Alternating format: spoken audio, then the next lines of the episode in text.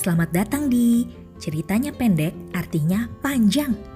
Podcast tentang cerita, sastra, suka-suka.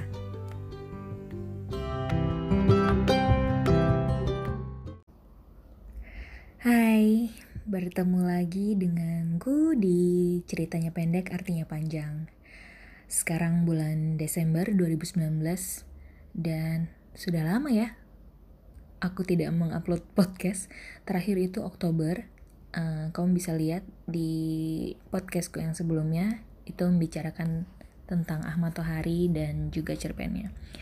Tapi sebetulnya aku masih ada utang di podcast yang 15 ketika ngobrol-ngobrol sastra bersama Khalil Mahmud dari Efek Rumah Kaca di situ dia sempat menyatakan uh, merekomendasikan cerita uh, karya Danarto, sastrawan Danarto yang ada di dalam buku kumpulan cerpen Godlop.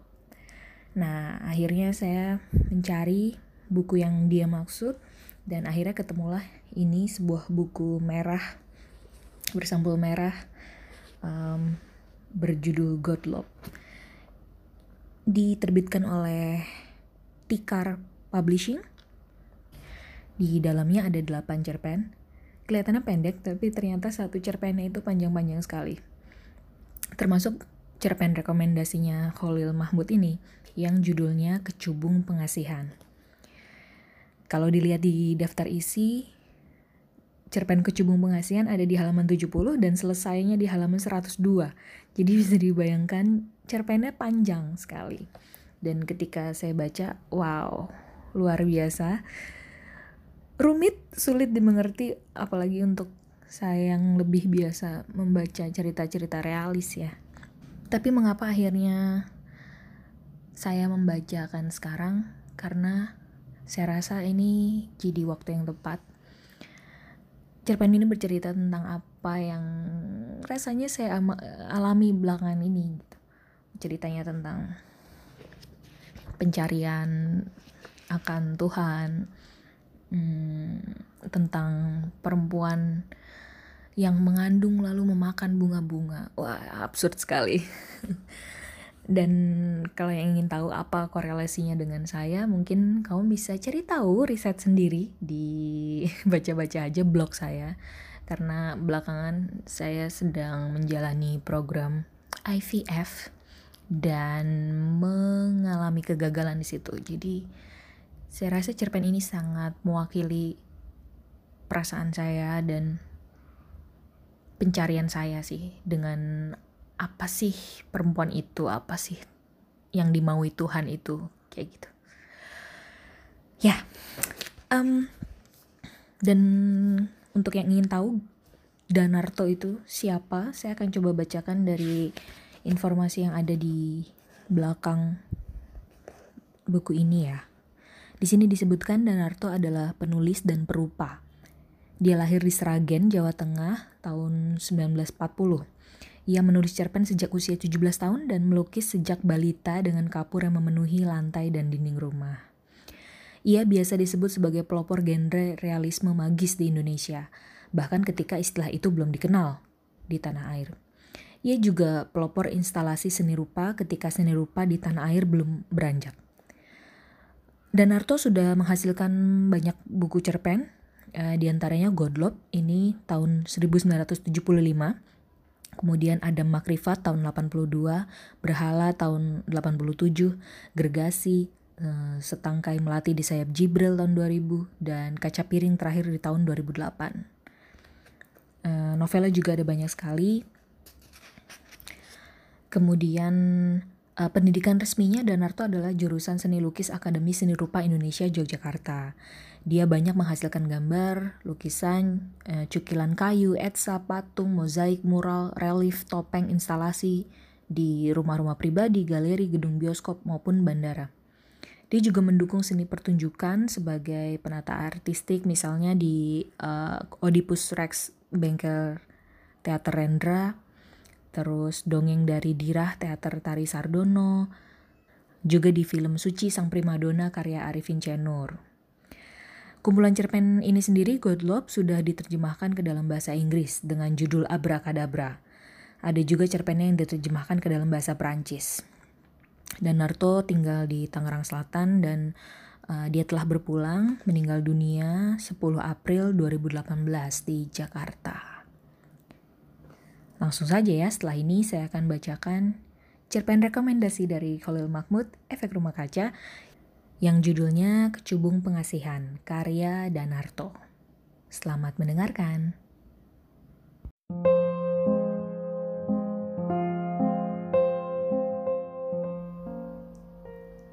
Kecubung Pengasihan, karya Danarto. Kembang-kembang di taman bunga yang indah harum semerbak itu pun jauh-jauh sudah menyambut bersama-sama dengan senyum mesra kepada perempuan bunting yang berjalan gontai seolah-olah beban di dalam perutnya lebih berat dari keseluruhan tubuhnya, hingga orang melihatnya terkesan bahwa ia lebih tampak menggelinding daripada berjalan dengan kedua belah kakinya yang tentulah merupakan pemandangan yang jenaka. Mana pula pakaiannya copang-camping, hingga kerepotan sekali untuk berusaha menutupi perutnya yang bundar buncit itu dengan selayaknya. Hingga ia di jalan-jalan raya, di restoran-restoran, di pasar, di stasiun, di tong-tong sampah, membangkitkan gairah orang-orang untuk meletuskan hasrat hati yang peka, seperti senar-senar lembut.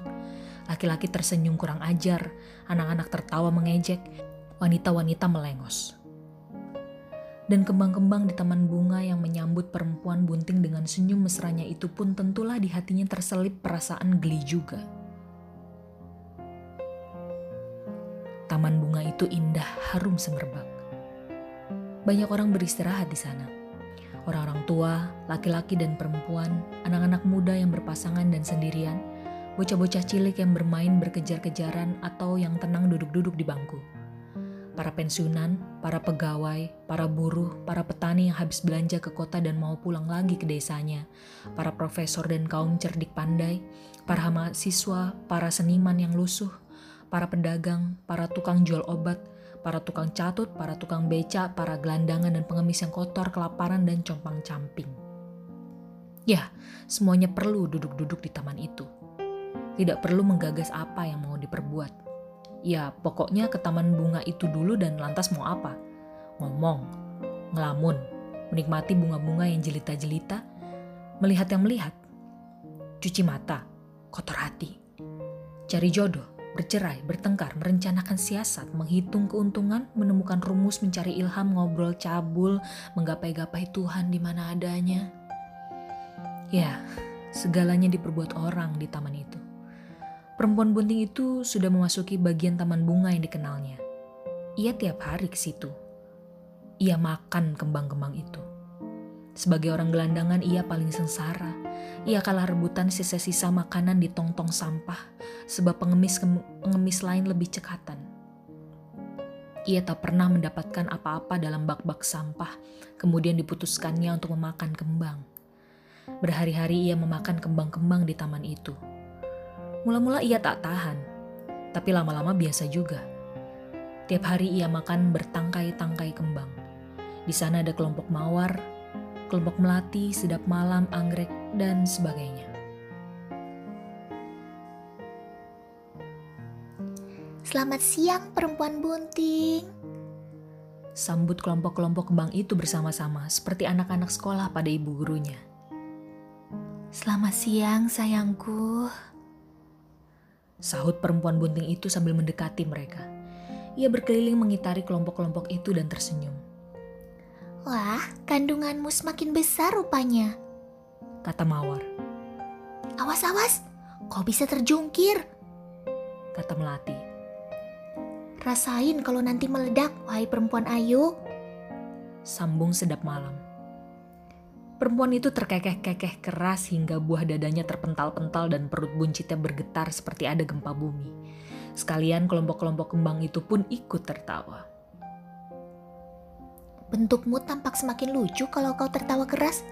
Saya ingat Rangda. Selah anggrek. Ah, orang-orang baik pun akan tertawa geli melihatmu. Kata Melati. Ayo, Macam apa lagi kiranya? Tukas Kemboja. Bongkahan batu. Teriak Kenanga. Ah, terlalu biasa. Tidak kena. Terasi bau. Ah, lumayan juga. Tong yang bludak? Hampir. Padas kempal? Bukan main. Kena, kena, kena. Perempuan bunting itu terkekeh-kekeh terus, kelompok-kelompok kembang mengikutinya dengan tertawa dan bergoyang. Ah, kalian, putri-putri jelita yang manja-manja, suka mencemoohkan orang dengan sewenang-wenang, kata perempuan itu. Mana suka kita? Saut mereka dengan genit. Lalu perempuan itu terduduk di bangku terbujur, menelentang dan napasnya turun naik, tersengal-sengal seolah-olah habis dikejar harimau. Aduh, kalian membuatku sesak nafas. Kata perempuan itu sambil tersenyum. Salahmu sendiri, kami juga terpinggal-pinggal, tapi tetap longgar napas. Balas sedap malam. Kemudian suasana tenang. Siang itu banyak bangku kosong. Hanya ada satu dua orang lewat. Rupanya orang-orang sedang giat mencari rezeki. Ada cerita baru buat kami? Tanya Mawar. Ya, cobalah cerita tentang perjalananmu tadi sebelum sampai di sini. Kata Melati. Tentulah menarik sekali. Ayo, mulailah. Kata Anggrek. Perempuan itu masih mengatur napasnya. Cuma biasa saja cerita yang itu-itu juga. Hari ini di jalan aku tak menemui kejadian baru, kata perempuan itu. Biarlah, karena tiap hari itu selalu hari baru, maka biarpun ceritamu yang itu-itu juga tetaplah ia baru, kata Kemboja. Lagi pula, anak kembar sesungguhnya tidaklah kembar, kata Kenanga. Memang, memang, tukas perempuan itu. Ada seorang nabi yang membelah bulan, persis jadi dua, persis benar. Sama besar dan sama irisannya. Tapi tidaklah persis bongkahan-bongkahannya, jurangnya, gunungnya, lembahnya. Benar-benar, bukan main. Tidaklah persis bongkahan-bongkahannya. Iya, iya, iya, bongkahan-bongkahannya lain. Ceritakan. Betul, ceritakanlah bongkahan-bongkahannya kepada kami, ceritakanlah. Perempuan itu tetap duduk telentang sedang kembang-kembang itu bergoyang-goyang.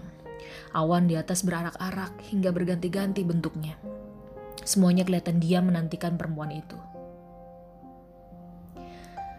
Dini hari itu, aku merasakan kesyahduan yang sangat, hingga terasa olehku kolong jembatan itu adalah gereja masjidku yang penuh ketentraman. Ya, ya, ya, kami tahu. Tugas kenanga. Pasti dengan telentang atau jalan-jalan dan tanpa cuci muka. Mendengar itu semuanya tertawa. Perutku sudah terlalu besar dan berat untuk turun ke kali yang curam itu. Balas perempuan itu. Aku kira beberapa hari lagi akan lahir bayiku. Oh, hari yang mendebarkan. Ia mengatur nafas lagi. Dini hari itu aku merasakan kesyahduan yang sangat. Hingga terasa olehku kolong jembatan itu adalah gereja masjidku yang penuh harapan di masa depan. Walau tiang-tiangnya telah rapuh hingga aku selalu khawatir bila mulai tidur di bawahnya. Ia merupakan rumah Tuhan yang kucintai dengan kekalnya. Ia terdiam. Kembang-kembang juga terdiam. Lantas aku bangkit dan berjalan-jalan ke tong-tong sampah. Di sana aku dapati sekalian kawan-kawanku. Mereka mendapatkan sisa-sisa makanan yang lumayan. Mereka beramai-ramai memakannya. Aku aku berusaha mencari potongan-potongan kain. Seperti biasanya mereka ngomong kepadaku dengan nada mengejek. Engkau mau bakmi manis? Ah, kagak usah ditawari Ya kagak bakal doyan bakmi itu, makanan kere. Ia tuh sudah punya makanan lux, kembang-kembang di taman itu. Sayang, aku kagak gila. Padahal aku kepingin makan kembang. Begitu kata yang lain sambil diiringi ledekan-ledekan ketawa. Aku tersenyum saja sambil mengorek-ngorek sampah. Mereka tahu bahwa hanya orang-orang gila yang makan kembang. Tapi biarlah, itu tak mengapa. Mereka tidak tahu. Hanya akulah yang paling tahu mengenai diriku. Selama aku tak merugikan orang lain, aku berani mengatakan bahwa aku tidak gila. Ia tersenyum dan kembang-kembang yang mendengarnya dengan baik itu pun tersenyum. Kemudian aku jalan lagi ke emper-emper toko. Aku tetap mencoba mencari potongan-potongan kain. Tapi sia-sia. Yang ada hanya potongan-potongan kertas. Kulihat orang-orang pada bersungut-sungut. Orang gila mana pun akan berpakaian. Nyeletuk salah seorang. Aku diam saja atas penglihatan orang yang tajam itu. Ya, Bajuku memang compang-camping, itulah sebabnya aku mencari potongan-potongan kain. Lalu aku ke restoran-restoran. Bukan hendak mencari makanan, tapi tetap hendak mencoba mencari potongan-potongan kain. Hmm, manusia memang aneh. Pakaiannya mentereng, tapi perutnya lapar. Tukas sedap malam. Sekalian yang tertawa. Lalu apa cemoohan mereka? Cerita perempuan itu selanjutnya. Wah, macam-macam. Mula-mula mereka mengerutkan keningnya, menelitiku dari ujung rambut hingga ujung kaki dengan pandangan jijik. Wah, ini dia nih, akibat dari main-main. Rasain sekarang menanggung akibatnya. Aku diam saja pura-pura tidak dengar. Tapi hatiku terasa seperti diiris-iris. Ingin aku berteriak-teriak sekeras-kerasnya menceritakan riwayat hidupku ke telinga mereka yang memandangku dengan kecurigaan besar itu. Aduh, betapa tidak enaknya jadi manusia. Tukas Kemboja. Iya, rasanya mereka amat kejam, saling mendengki. Sambung Melati. Mudah-mudahan aku tidak akan pernah jadi manusia. Kata Mawar. Matahari sudah condong ke barat, sudah banyak orang yang tidur di bangku-bangku. Ada yang mendengkur keras-keras. Tentulah mereka lelah sehabis seharian bekerja. Ada yang tidur dengan duduk. Di bawah pohon yang rindang, orang yang tidur dengan duduk itu kelihatan seperti patung hiasan taman. Beberapa pengemis dan gelandangan laki-laki dan perempuan berdatangan sambil membawa bungkusan. Mereka berkumpul makan dengan bernafsu. Tapi sekarang, kata perempuan itu kepada kelompok kembang-kembang. Datanglah laparku. Maka sekianlah ceritaku. Aku harus makan sekarang. Maafkan. Demikianlah tiap hari yang berlaku. Selah Kemboja. Sekaliannya terdiam dan menundukkan kepala. Sunyi senyap sejenak. Kayak ada setan lewat. Ambillah kami, kata Mawar. Pilihlah sesukamu, kata Melati.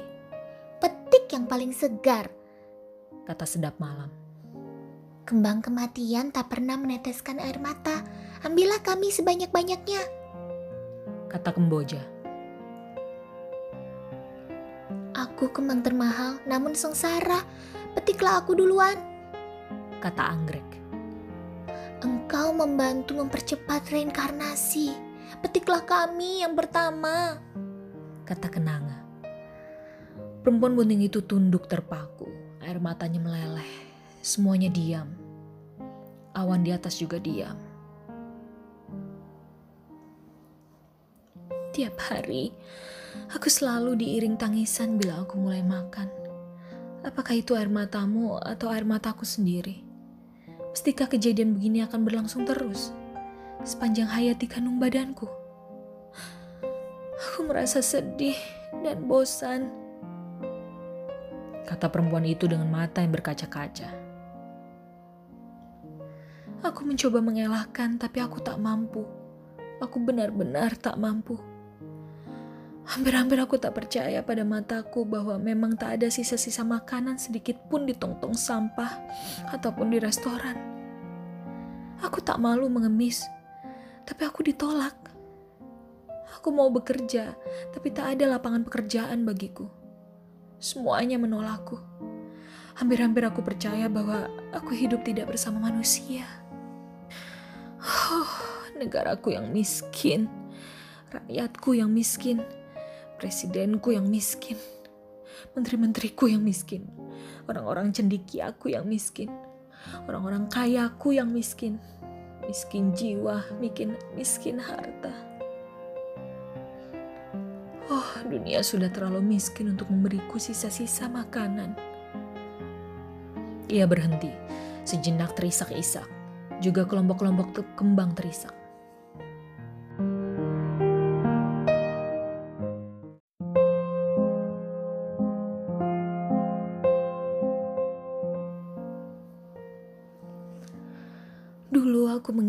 Tumbuh-tumbuhan adalah benda mati dan kalian tak kuindahkan. Kalian makhluk rendah. Tapi ternyata kalian mengenal tawa dan tangis, musik dan puisi. Ah, manusia juga berasal dari batu dulu-dulunya.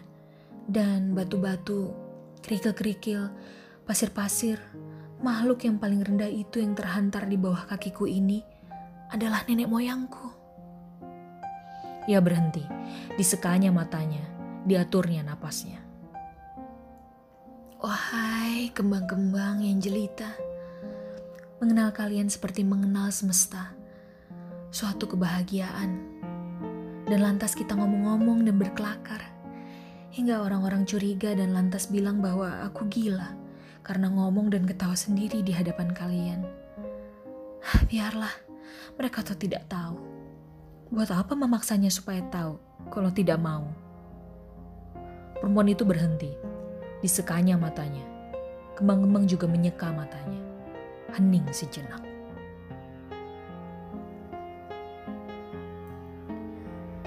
Batu-batu menyanyi dan esoknya ia menjelma jadi tumbuhan.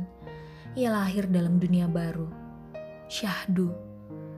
Napas baru, pemandangan baru pada saat kematian tiba, tumbuhan itu berlagu. Dendang sayang akan hidup lantas dibuang. Esoknya ia menjelma jadi binatang. Ia berlari dan mengembik. Ia menerkam dan meraung atau ia melompat dan meringkik. Lalu embik hilang, raung hilang dan ringkik hilang. Dan jelmaan yang lebih menggemparkan dengan bekal pemikiran di otak dan perasaan di hati dengan keperkasaan tanggung jawab dan aliran dahsyat nafsu, melompatlah jelmaan baru. Manusia. Oh, perjalanan yang jauh dan pedih. Kita ini apa? Dari mana? Mau ke mana? Perempuan itu sendu, kembang-kembang termangu-mangu. Wahai kembang-kembang yang jelita, mengenal kalian seperti mengenal semesta, suatu kebahagiaan, dan lantas kita ngomong-ngomong dan berkelakar.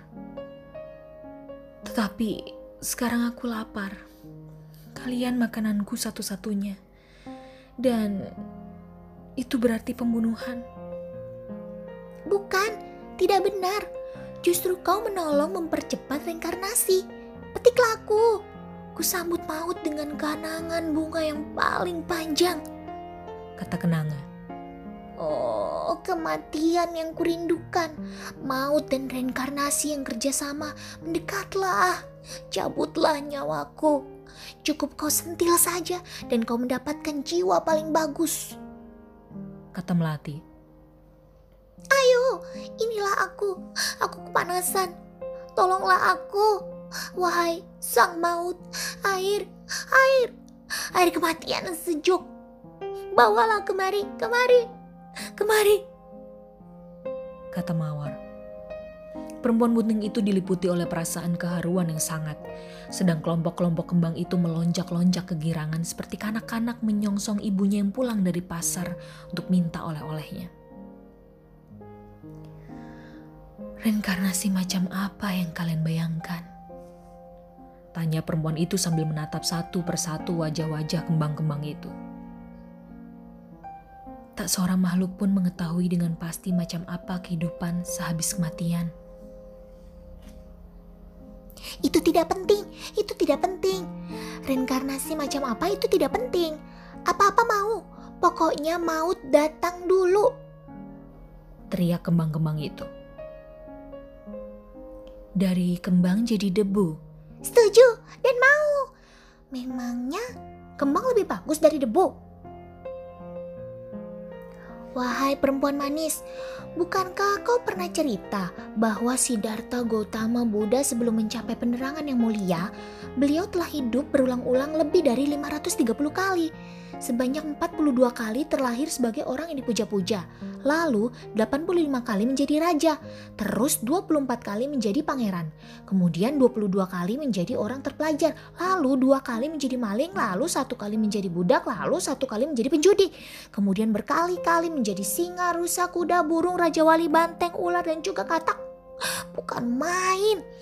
Mungkin kita nanti jadi kerikil atau cacing atau manusia atau kembali jadi kembang lagi. Tapi lebih buruk, bunga bangkai. Oh, bukan main. Aduh, hai, semua bayangan yang menyenangkan. Ayolah, perempuan manis, cabutlah nyawaku lebih dulu. Aduhai, sebuah bayangan yang menggairahkan.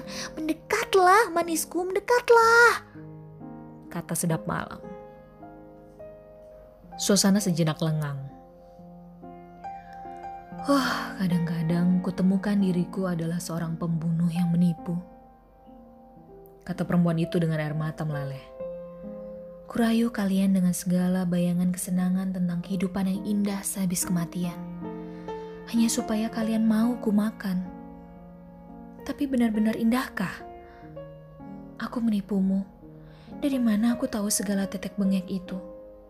Kenapa aku yakin benar akan kelahiran kembali? Kenapa kalian juga yakin?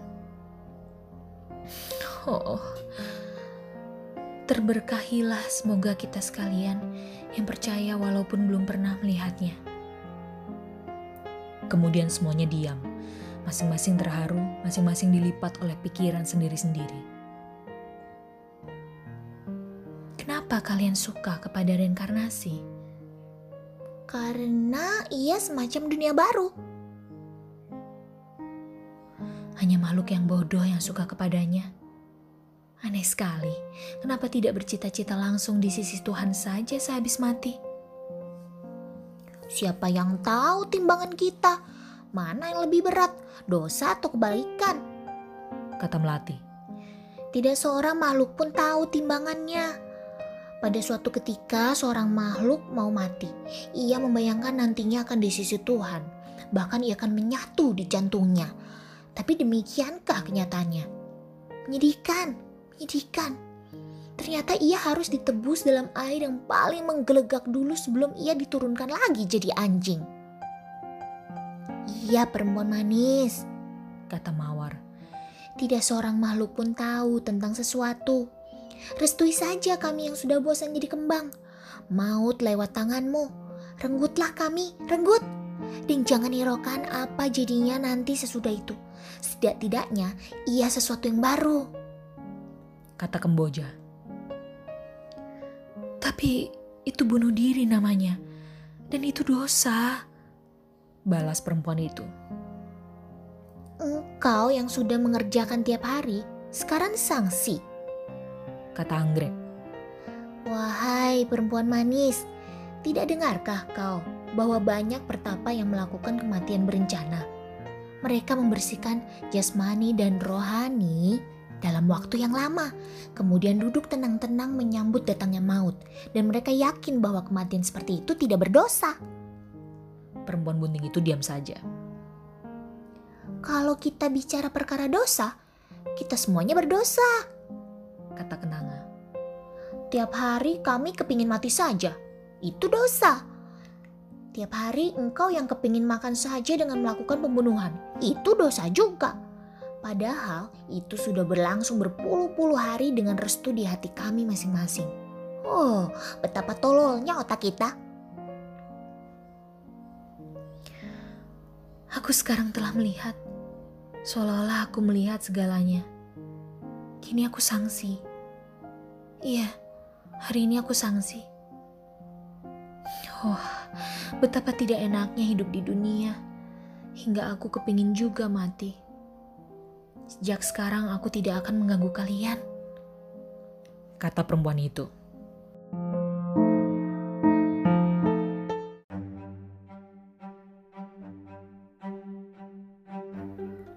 Itu benar. Teriak kemuning. Sebuah kelompok kembang yang sejak tadi diam saja. Jangan jamah lagi perempuan. Engkau telah bergelimang dosa dengan melakukan pembunuhan-pembunuhan walaupun itu dikendaki oleh korban-korbanmu sendiri. Dan kalian kembang-kembang yang putus asa. Kalian dosa besar. Kalian bunuh diri. Bagaimanapun muaknya terhadap kehidupan, makhluk akan berdosa kalau ia melakukan bunuh diri. Bohong besar. Rumus dari mana itu? Melanjutkan hidup lebih baik daripada mengakhiri hidup. Manakah yang lebih luhur? Siapakah yang tahu? Biarlah rumus melawan rumus, kontradiksi melawan kontradiksi, paradoks melawan paradoks. Kita lebih baik berbuat mana suka kita. Kata sedap malam. Tapi kenapa kalian tidak melakukan bunuh diri dengan tangan sendiri? Kenapa harus menyuruh-nyuruh perempuan bunting itu? Kata kemuning. Dia lapar, dia butuh mati. Kita makanan dia. Klop. Kenapa kau ributkan? Tangkis melati. Perempuan itu sudah tidak mau lagi. Kenapa kalian paksa-paksa? Kata kemuning lagi. Iya cuma sanksi dan kesangsian bisa disadarkan kembali. Jenis perempuan memang harus selalu disadarkan. Lama-lama rayuan mesra kita akan menjerat dia dan lantas dia mau mengeluarkan tangannya yang lembut bagai sutra untuk mencekik kita. Balas melati kembali. Hore! Teriak kembang-kembang itu menyambut. Rayu dia, hore! Cumbu dia, hore! Kemudian kelompok kembang-kembang itu berjingkrak-jingkrak kesenangan sambil berputar-putar. Ayo si jelaga bungsu bunuh kami. Oh mau dan reinkarnasi. Hore! Ayo si gendut bobrok cekik kami.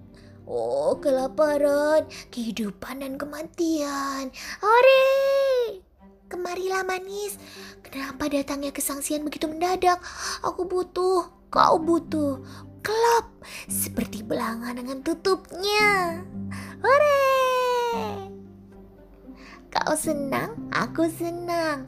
Aku enak, kau enak. Oh, Dewi Sri, wabah lapar, anggur hidup, dewa maut yang jalin menjalin dengan mesranya bagai koperasi konsumsi. Hore! Bohong besar, tolol besar, celaka besar. Teriak kemuning. Kalian bermain-main dengan kebenaran. Kalian jenguk jurang yang paling dalam. Kalian berlagak sebagai ahli sihir yang bisa terbang ke angkasa. Terus kalian terjun ke dalamnya. Nista, kalian lebur berkeping-keping menempel-nempel batu karang. Apa salahnya? Hore! Kembang-kembang tambah bersemangat. Berlompat-lompat sejadi-jadinya. Sorak-sorai semakin keras. Wahai perempuan bunting, Teriak kemuning. jangan berbuat dosa lagi. Lekas menjauh. Jangan sudi dirayu. Jangan sudi dicombo. Lari! Lari! Lari cepat seperti kilat. Perempuan itu cepat-cepat meninggalkan kembang-kembang sahabatnya. Jalannya gontai dan sedikit-sedikit menoleh ke belakang. Melihat ini, kembang-kembang yang tadinya bergoyang-goyang disertai satu kesukaan yang besar telah berubah menjadi lautan kemarahan yang dahsyat dengan semangat kekuatan yang besar. Kembang-kembang itu seolah sudah tidak mampu menahan gejolak keinginannya yang terpendam hingga berlompatan setinggi-tingginya dan jatuh kembali sedalam-dalamnya. Suasana sudah tidak terkendali. Otak-otak kembang itu sudah panas. Jantung berdebar lebih keras. Aliran-aliran darah ke kelopak, benang sari, kepala putik sudah berlari bagai anak panah yang meloncat dari busurnya. Dan mereka lalu bergayutan satu sama lain. Tinju diacung-acungkan dan kaki direntang-rentangkan.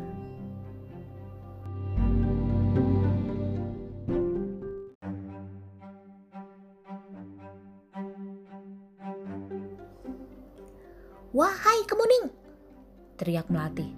kau pembual yang kecil mulut. Mengapa kau ganggu hubungan mesra kami dengan si bunting? Karena hubungan itu penuh darah dan dosa. Jawab Kemuning. Pembual kecil mulut memang lebih berbahaya. teriak Mawar. Tidak bisakah? Kami kau biarkan saja. Kami suka dengan cara-cara kami. Sedang kami sendiri tak pernah memaksa kau. Kalau kau tak mau dimakan oleh si bunting, tidak bisakah kau tutup mulut saja? Mana mungkin orang bisa tutup mulut melihat pembunuhan dan bunuh diri terus-menerus? Jawab Kemuning. Kemudian mereka merunduk dan diam semuanya. Mereka sedang berunding mengatur siasat. Akhirnya mereka seperti disentakkan oleh getaran yang dahsyat, mereka teriak. Perang! Dan mereka lantas berlompat-lompatan, berjingkrak-jingkrak, berteriak-teriak, jerit tantangan, raungan, permusuhan susul menyusul. Aliran-aliran nafsu, kebencian, dendam, kemarahan yang tadi ditahan sebentar, kini meledak kembali bagai kereta ekspres yang dilepas dari tiap stasiun. Asah kelopak setajam-tajamnya, pilih urat darah setegang-tegangnya. Teriak Melati dengan marahnya hingga benang-benang sarinya bergetar-getar. Pilih yang tegang, itulah kepekaan.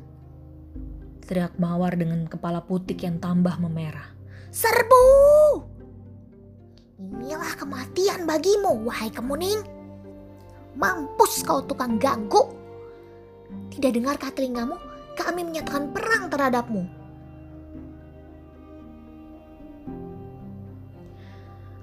Kemuning yang tidak menyangka segala pertengkaran itu akan berakibat peperangan, merasa ngeri di hati melihat serbuan yang sekonyong-konyong ini. Badannya gemetar. Ia berpikir saat inilah tumpas kelompoknya. Siapa yang mampu melawan kelompok yang begitu besar dengan dendam yang begitu dahsyat? Mawar melati kenanga, anggrek kemboja, sedap malam, dan lain-lainnya berbondong-bondong melingkar-lingkar dengan keganasan yang luar biasa. Kemuning takut, ngeri, bingung, bimbang. Tapi rupanya ia sadar bahwa tidak ada waktu berpikir berkepanjangan dalam menghadapi situasi yang amat gawat itu dan tiada gunanya. Ia sambut tantangan perang itu dengan jawaban yang semakin berani juga. Kelompok kemuning mengasah kelopak senjatanya cepat-cepat dan menghadapi mereka dengan keberanian dan keganasan yang luar biasa pula. Maka peperangan pun pecahlah. Dahsyat, gempar dan mengerikan. Senjata-senjata diasah untuk memenggal kepala. Siasat-siasat diatur untuk memenggal kepala. Kelompok kemuning yang sendirian itu dikerubut oleh kelompok yang jauh lebih besar dan tentulah bukan peperangan yang seimbang. Tapi perang adalah perang ia menyeret dengan ganasnya kedua belah pihak untuk mempersembahkan korban-korban kepadanya. Suasana di bagian kelompok kembang-kembang itu jadi ribut, seolah-olah ada angin puyuh. Batang-batang kembang bergayutan satu sama lain, berpusar-pusar seperti diputar-putarkan angin. Kemudian belit membelit sejadi-jadinya. Batang memukul batang, tangkai memukul tangkai, kembang memukul kembang. Kelihatan kelompok kecil diserang kelompok besar banyak kembang berguguran ke tanah. Ada yang terpelanting jauh ke seberang hingga seperti berlangsung suatu pembabatan besar-besaran. Orang-orang yang duduk-duduk di bangku di dekat kelompok kembang-kembang ini merasa ngeri melihat pemandangan yang ajaib ini. Mereka lantas pergi dengan rasa gaib yang menyelinap di sanubarinya masing-masing.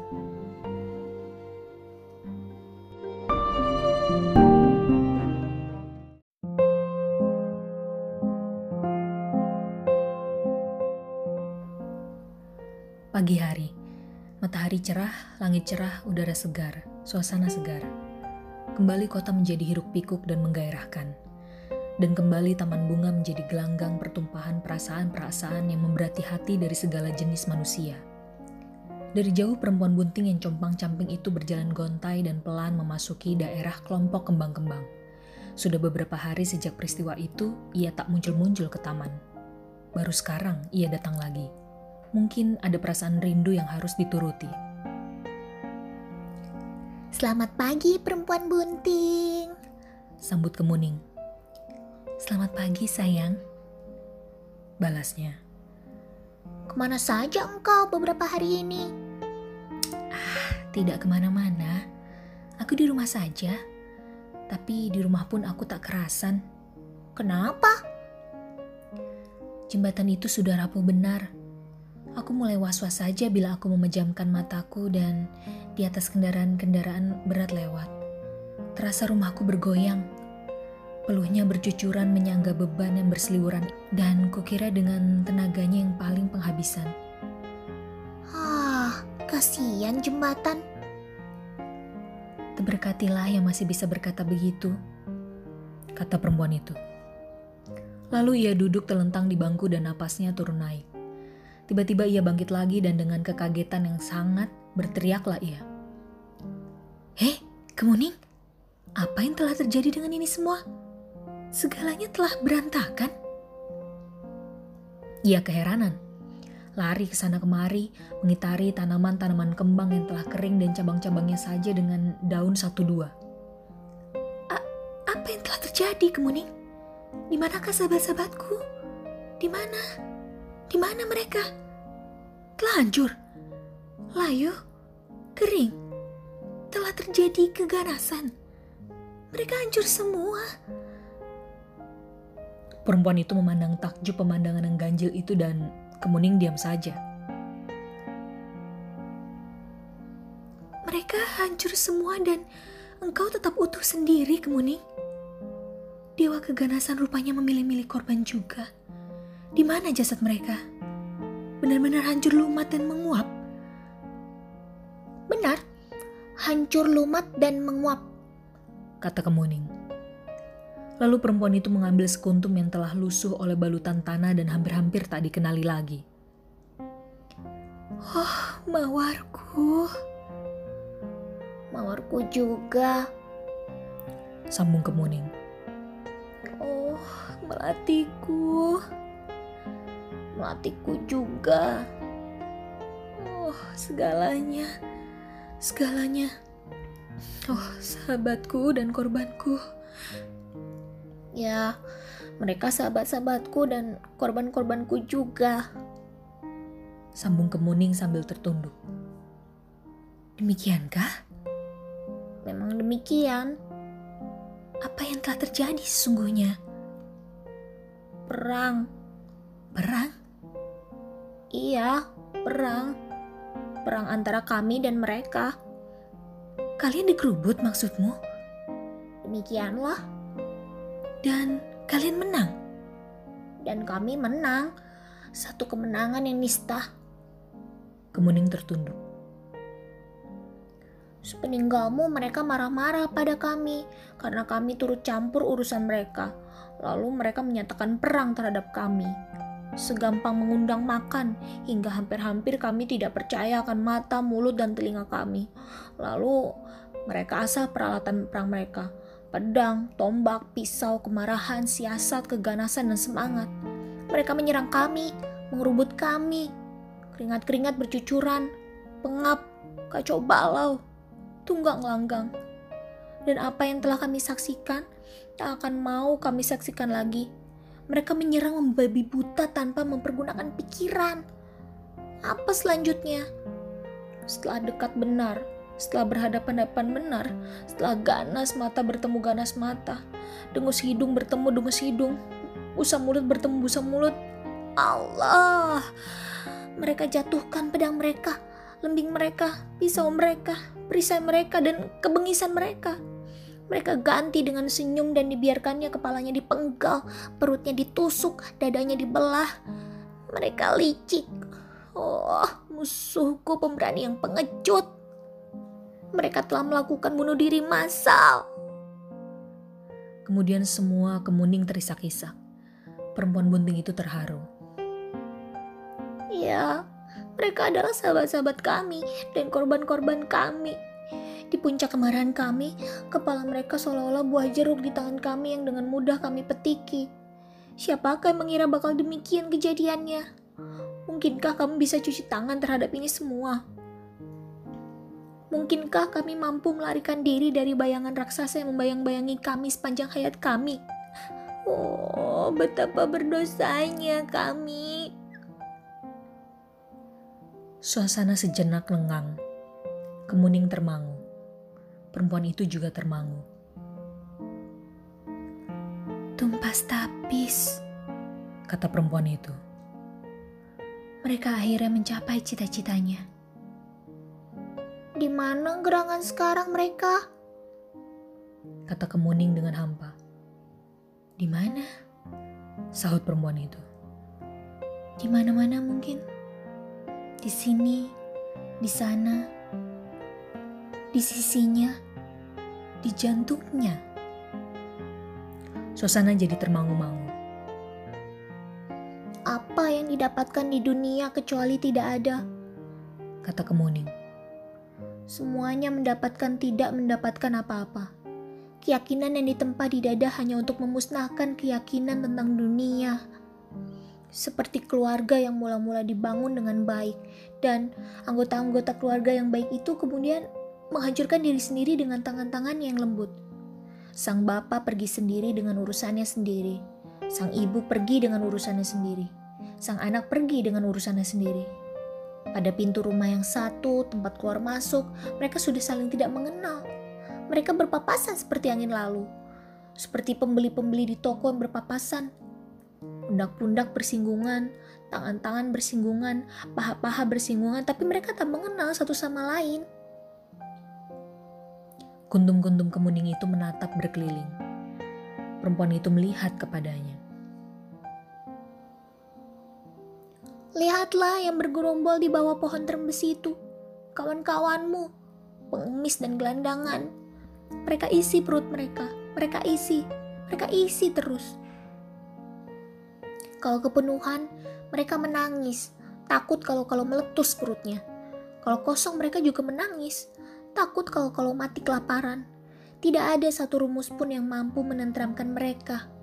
Dan lihatlah yang ada di bawah pohon jambu. Pemuda-pemuda dan pemudi-pemudi berpasang-pasangan. Mereka kaya-kaya, tapi mereka berlaga seperti orang-orang miskin. Mereka robek-robek baju mereka yang bagus-bagus. Mereka berpakaian lusuh, kotor, dan compang-camping. Mereka berpura-pura menderita, susah, dan sengsara. Tetapi setelah datang kesusahan benar-benar, Sang pacar melarikan diri lantas dia meronta-ronta. Benar-benar meronta-ronta dan memohon jangan sampai peristiwa patah hati benar-benar terjadi. Tidak ada satu rumus pun yang mampu menenteramkan mereka. Dan kemudian yang di sana itu, yang di tepi kolam, mereka duduk dan berbincang. Seorang komponis, penyair, pelukis, seorang ahli kimia, seorang dokter, seorang filsuf, seorang profesor, seorang politikus. Mereka orang-orang kelaparan juga mereka sudah kesepian sesungguhnya sebelum mereka sempat berkata, "Aku takut kawin karena aku takut kesepian." Rupanya mereka akan beramai-ramai dengan dunia. Tidak ada satu rumus pun yang mampu menenteramkan mereka. Tapi malang, kepedihan dan kebahagiaan terlalu dalam. Bintang-bintang di angkasa terlalu tinggi.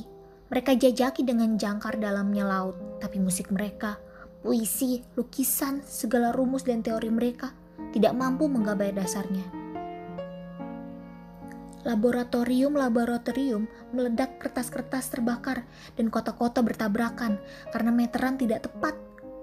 Mereka tiba-tiba menengok ke atas seolah-olah ada barang hilang di langit. Mereka terseduh-seduh.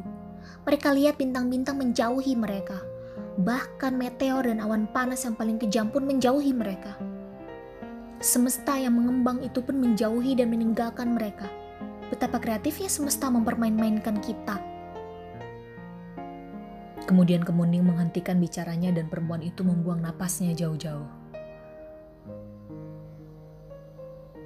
Orang-orang meninggalkan orang-orang, tumbuhan-tumbuhan meninggalkan tumbuhan-tumbuhan, masyarakat meninggalkan masyarakat, binatang meninggalkan binatang, kerikil meninggalkan kerikil. Tiba-tiba kemuning itu terisak-isak. Aku sangat kesepian.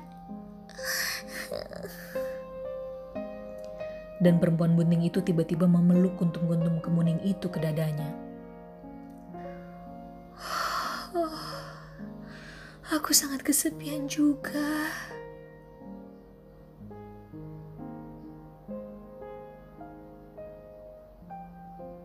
Tuhan telah meninggalkan kita, kata kemuning. Benarkah? Kata perempuan itu. Demikianlah. Akan kususul dia. Buat apa? Dia terlalu kencang larinya. Laparku akan mampu mengejarnya, kata perempuan itu.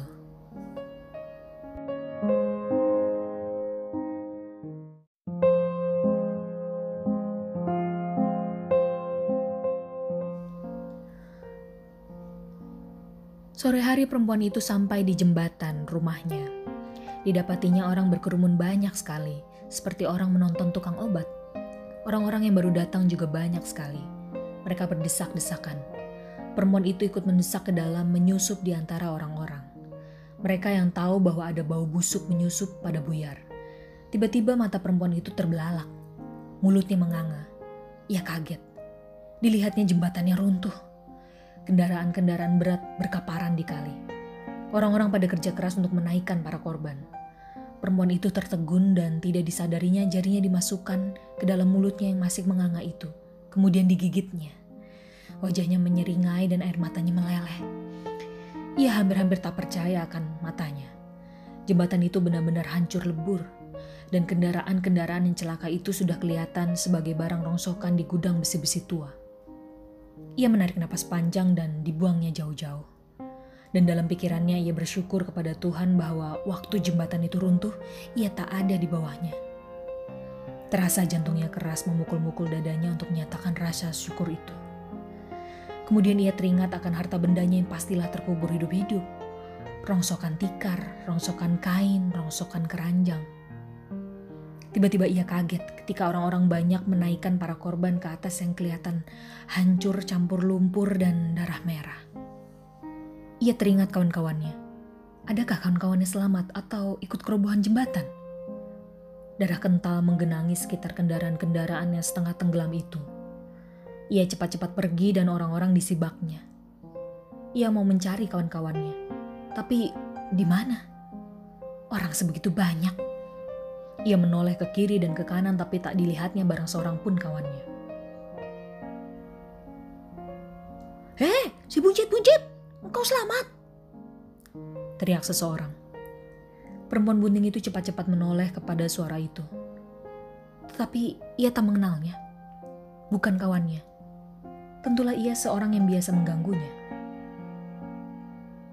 Wah, si karung arang, engkau selamat! Teriak yang lain dan perempuan itu menoleh lagi kepada suara itu. Orang lain pula. Wah, si pantat belanga! Engkau selamat. Engkaulah satu-satunya yang selamat. Semua kawanmu terkubur hidup-hidup. Teriak seseorang. Benar. Oh, kasihan. Keluh perempuan itu. Oh, kawan-kawanku yang baik-baik. Akhirnya kita berpisah.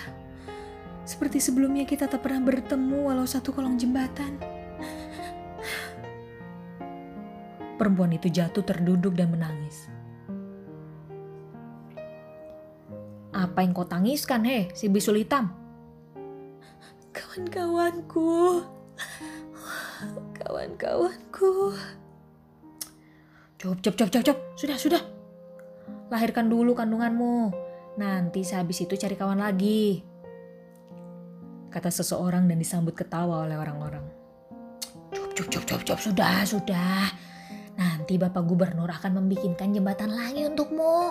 Jangan khawatir, lebih bagus dari ini dan khusus ada di dekat tempat tidurmu. Tiang-tiangnya akan dipelitur. Kata yang lain dan disambut ketawa oleh orang-orang. Jauh malam hari ketika sudah tidak ada orang-orang yang melihat jembatan roboh itu, perempuan bunting itu masih terisak-isak di situ seorang diri. Hatinya pedih sekali. Oh, rumahku, Tuhanku, akhirnya engkau roboh karena semuanya lengah tidak memeliharamu. Juga aku. Tapi apa dayaku? Aku seorang perempuan yang lemah. Tak mampu aku memeliharamu. Seandainya suamiku masih setia di sisiku, tentulah ia bisa sedikit-sedikit bisa menjaga tiang-tiangmu papan-papanmu. Oh, gereja masjidku, tambatan kenanganku yang indah dan akan kutangisi sepanjang masa.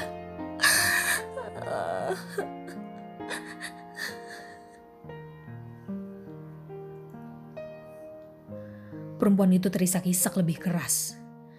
Ia teringat suaminya yang meninggalkannya begitu saja dalam keadaan mengandung. Ia rindu suaminya. Ia rindu pelukannya yang hangat dan mendebarkan. Ia rindu mempermain-mainkan telinganya. Ia membayangkan dengan heran apakah seorang suami, walaupun tega meninggalkan, tidak rindu dengan istrinya, biarpun hanya sekilas. Lebih-lebih dalam keadaan mengandung dan apakah tidak kepingin melihat anaknya lahir. Ia ingat perutnya yang sudah membesar. Ia tahu tidak lama lagi akan lahir bayinya. Ia sedih. Di mana gerangan ia harus melahirkan? Harus mencari kolong jembatan baru, emper toko. Siapa yang akan menolongnya? Kemudian ia teringat kembali akan kolong jembatannya. Dia bisa menangis sepuas-puasnya mengadu kepada Tuhan tentang kesengsaraannya. Tempat dia bisa sembahyang sepuas-puasnya untuk mencari dan mencintai Tuhan dan pasrah kepadanya. Malam ini ia dibalut kesedihan yang luar biasa. Kelaparannya, perutnya yang makin besar, jembatan roboh, kawan-kawannya yang mati semua, cemoohan orang-orang. Ia tengadah dan diremas-remasnya tangannya. Nyanyi sendunya disapu-sapu angin malam.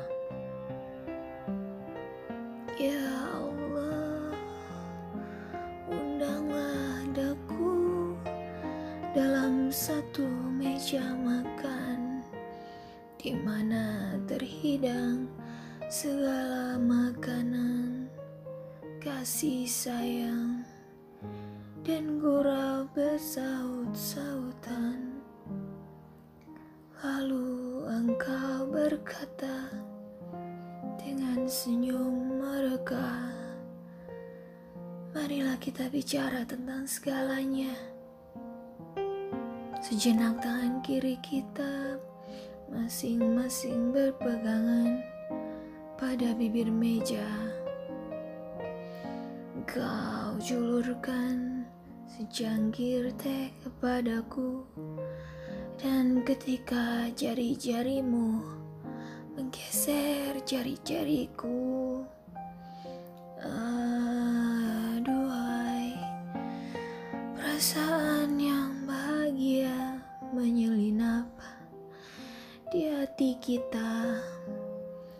masing-masing tanpa kita sadari.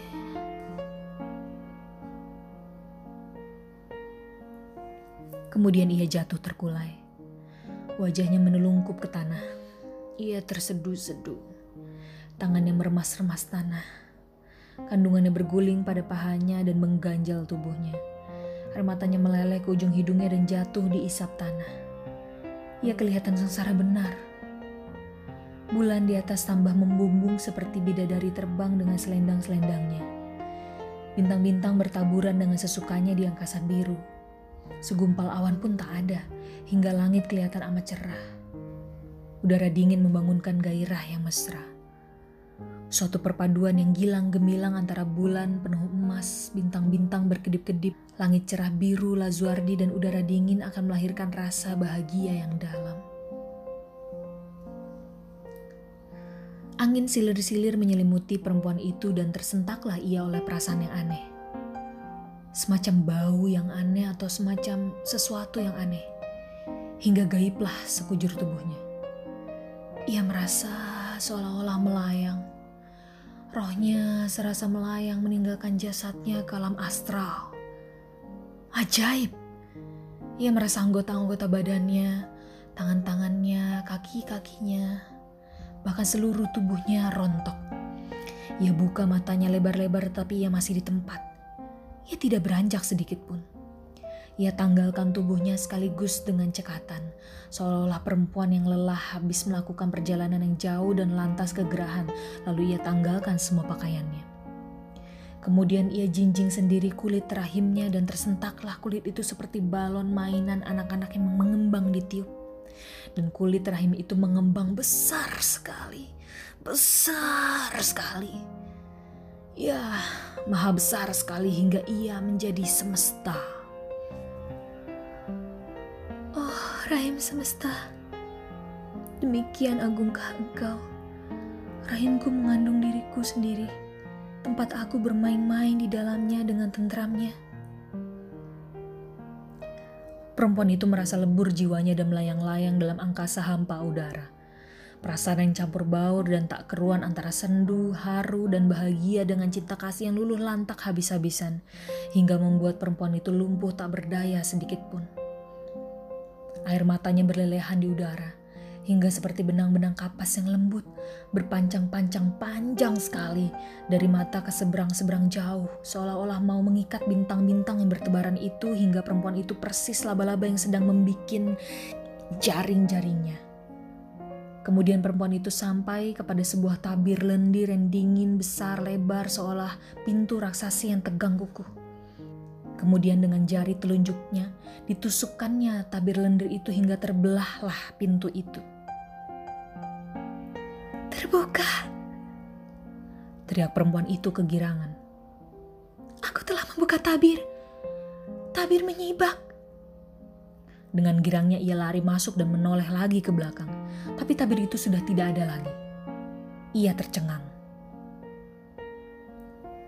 Oh, tabir itu sesungguhnya tidak ada. Gumam perempuan itu. Perasaanku dan mataku saja yang menipuku. Ketika ia berbalik lagi mau lari ke girangan, ia kaget sekali sebab di hadapannya sudah berdiri banyak sekali laki-laki perkasa dan cemerlang menghadapinya. Mereka ada yang berjenggot dan berkumis lebat, ada pula yang bersih klimis. Ia termangu-mangu, heran campur takut. Ia undur perlahan-lahan, tapi ketika semua laki-laki itu tersenyum kepadanya, mendadak hilang takutnya.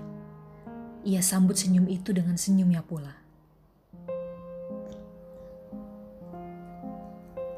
Siapakah gerangan kalian? Tanya perempuan itu. Mereka tersenyum mesra sambil menyebutkan nama-namanya sendiri. Perempuan itu terbelalak. Benarkah? Oh, benarkah? Perempuan itu hatinya girang bukan kepalang. Apa yang kau lihat benar semata? Kata seorang di antaranya. Oh, hampir aku tak percaya. Percayalah, di sini daerah kepercayaan yang dimimpikan tiap-tiap orang. Benarkah? Oh, benarkah? Perempuan itu menganga mulut dan matanya dan air matanya berderai bagai butiran-butiran mutiara. Wajahnya lembut cerah menatap satu persatu laki-laki yang ada di hadapannya itu, berderet-deret separuh lingkaran. Perempuan itu mendekap tangannya ke dadanya dan kepalanya menggeleng-geleng tanda kekagumannya. Tuankah yang berlayar dengan bahtera raksasa karena banjir besar? Tanya perempuan itu sambil mengguncang-guncangkan tubuh laki-laki yang ditanya itu. Laki-laki itu mengangguk sambil tersenyum. Lalu perempuan itu lari ke arah yang lain dengan senangnya. Tuankah yang membelah laut untuk menyelamatkan kawan-kawan Tuhan yang sedang dikejar musuh-musuhnya? Laki-laki yang ditanya itu pun mengangguk sambil tersenyum. Perempuan itu merasa lega dan lari pula ke arah yang lain. Tuankah yang dengan tabah menyembelih anak Tuhan sendiri sebagai ujian dan Tuhan lulus? Tanpa Tuhan tahu, ternyata Tuhan hanya menyembelih seekor kambing. Laki-laki yang ditanya itu mengangguk sambil tersenyum. Perempuan itu kegirangan dan lari kepada yang lain. Tuankah yang berjuang dengan cinta kasih? Laki-laki yang ditanya itu mengangguk sambil tersenyum. Perempuan itu amat senang hatinya. Ia lari ke arah lain pula. Tuankah yang membakar Sahara dengan perjuangan Tuhan lebih dari 20 tahun? Laki-laki yang ditanya itu mengangguk sambil tersenyum. Perempuan itu tambah kegirangan pula dan lari ke sana kemari. Mengguncang-guncangkan tubuh laki-laki yang ditanyainya, menjabat tangannya menatapi wajah-wajahnya satu persatu. Oh, Tuankah yang membunuh raksasa dengan ketapel Tuan? Tuankah yang sakit dan kaya raya? Tuankah yang menjadi korban keisengan perjamuan? Oh, Tuankah yang... Oh, Tuankah yang... Belum habis perkataan-perkataan perempuan ini, semua laki-laki itu mengangguk bersama-sama dengan tersenyum. Kemudian perempuan itu kembali ke tempatnya dengan wajah cerah kegirangan. Wajahnya tergenggam di dadanya. Apakah keperluan tuan-tuan sesungguhnya kalau saya boleh bertanya? Meminangmu, kata mereka bersama-sama.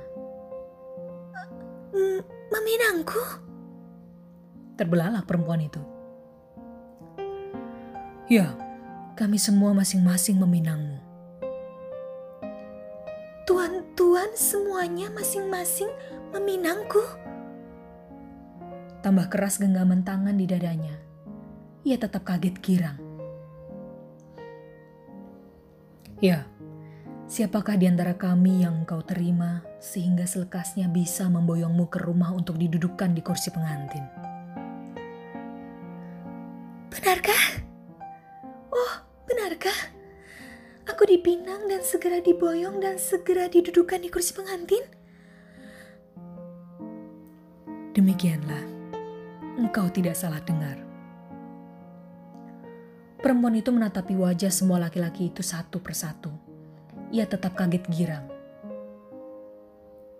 Oh, sungguh mulia tuan-tuan semuanya. Adakah orang-orang yang lebih bahagia daripada saya? Oh, hari yang penuh rahmat. Oh, peristiwa yang cemerlang. Tuan-tuan sungguh mulia saya cinta kepada tuan-tuan semuanya. Cinta kasihku melebihi sebuah pinangan. Tetapi maafkan perempuan bunting ini, ia sesungguhnya telah dipinang. Demikiankah? Kata mereka bersama-sama. Demikianlah. Oh, sayang. Sayang sekali.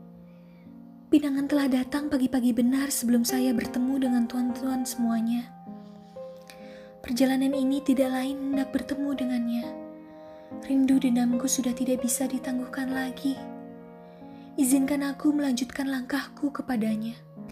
Inilah akhir masa rinduku yang lama. Tinggal sejengkal lagi. Tinggal sejengkal.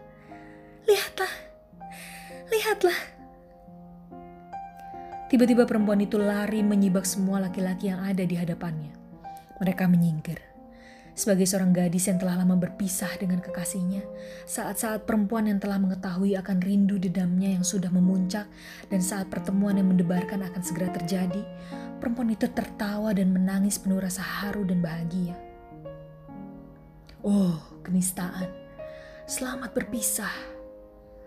Oh, kesengsaraan. Selamat tinggal denganmu. Pada perjalananku yang terakhir, engkau beban pedih, dapat juga akhirnya tanggalkan dari pundaku. Berbareng dengan musik semesta dan nyanyian yang bertalu-talu, tersembullah dari bawah. Sebatang pohon yang hijau rindang, gilang kemilang, bercahaya-cahaya dengan cemerlang. Lalu semesta alam diliputi rasa kebahagiaan. Syahdu, tenteram, Sekalian orang laki-laki yang meminang perempuan bunting tadi pada sujud di hadapan pohon itu. Bergetar-getar pohon hijau rindang itu dengan cinta kasih menyambut perempuan bunting yang berlari ke arahnya.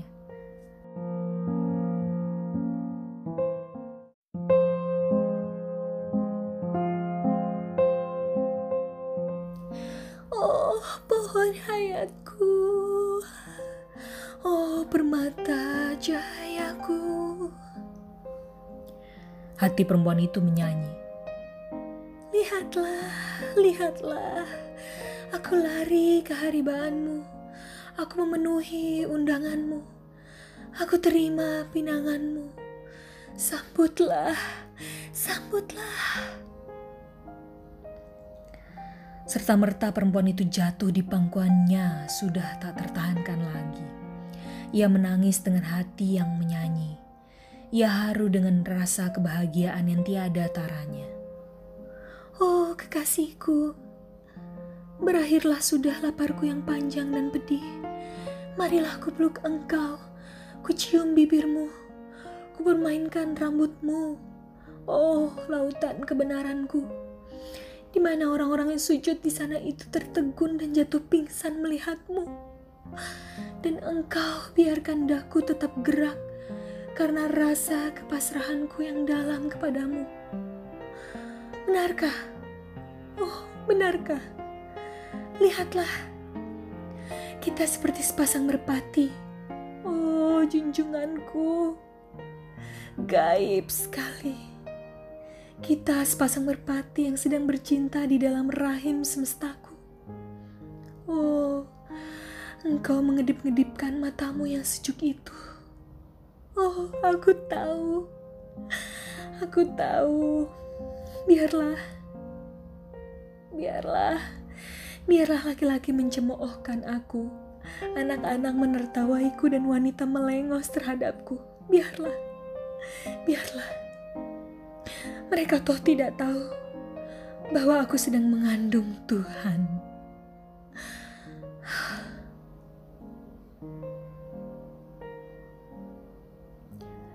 Bandung 12 Maret 1968 Danarto